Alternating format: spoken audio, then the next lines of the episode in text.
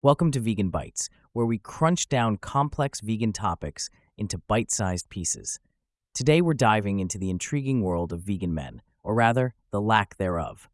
Picture this a manly man, muscles bulging, chomping down on a carrot?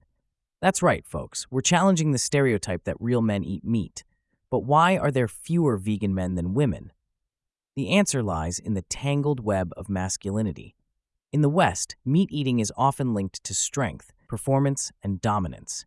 Men feel the pressure to uphold these standards, fearing social exclusion and a drop in status if they don't. It's like high school all over again, but with more stake. Then there's the protein myth. Despite science debunking it, the belief that vegan diets lack protein in soy harms testosterone levels persists. It's like believing in the tooth fairy, but with more tofu. And let's not forget cognitive dissonance. Men often justify meat consumption as natural, using speciesist arguments to defend their choices. It's like saying, I'm not a bully, I just believe in survival of the fittest. But here's the twist many vegan men are redefining masculinity as compassionate and nurturing. It's like turning the Hulk into a gentle giant who rescues kittens from trees. So, how do we promote veganism among men? The Vegan Society suggests focusing on testimonies from everyday vegan men, offering relatable stories and practical advice.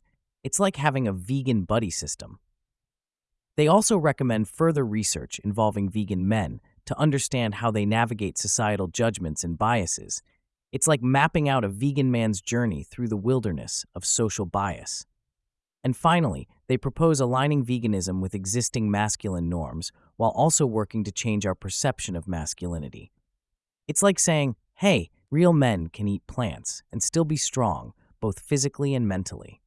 So, to all the men out there, remember, being vegan doesn't make you less of a man. In fact, it might just make you more of one. Until next time, this is Vegan Bites, signing off.